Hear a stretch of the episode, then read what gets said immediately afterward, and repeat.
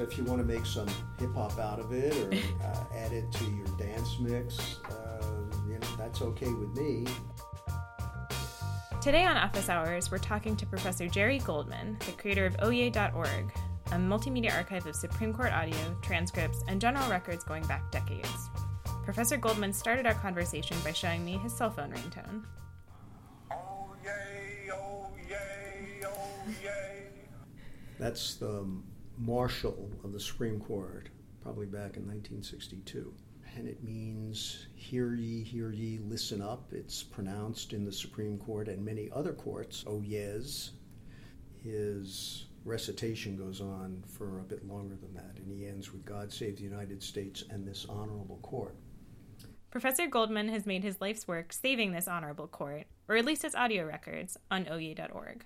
So, Oyez is my magnum opus, and it is all of the public proceedings recorded in the Supreme Court the first Monday in October 1955 to the present.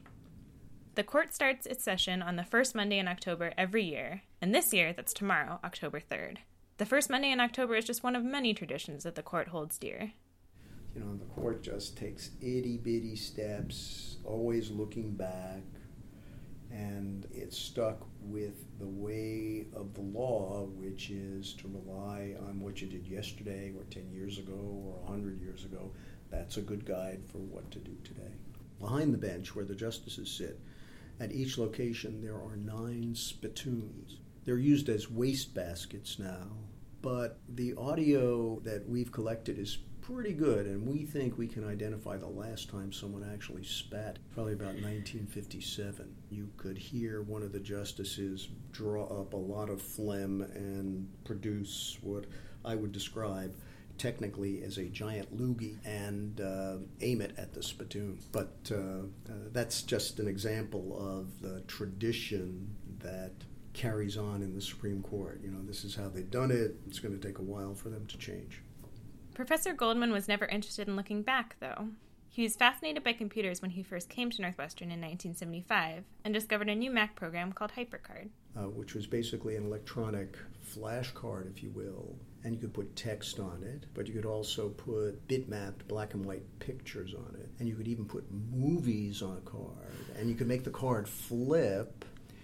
So I was sitting in Wrigley Field, uh, probably about 1986 or so, on a dulcetory August afternoon. Cubs are losing, and um, my mind is wandering, and I realized that baseball could become a metaphor to explain the Supreme Court to students and the public. But then we outgrew the hypercard environment because there was this thing called the World Wide Web, uh, which was coming into existence, and I recognized that it had the potential to reach a vast audience has it been successful? Well, I guess we have about 5 million unique users a year. So, if one of my old colleagues at Northwestern were to ask me about the utility of this project, challenge the notion that a web project is anything worthwhile, I might reply by saying, Well, how many people downloaded your recent article in the Journal of, of Greek Ethics? Mm, I think the numbers are probably on my side. Goldman did allow, though, that some of these things can get pretty dull. You know, they're debating the fine points of statutory construction involving statutes that are so far removed from the lives of most Americans. If it's so boring, why should people care? well, they should care because they want to be informed citizens. And the Supreme Court isn't going to inform them, they have to inform themselves. Professor Goldman is saying that we should stay informed for the sake of staying informed, but the Supreme Court also has a direct impact on, say, whether your two uncles could get married.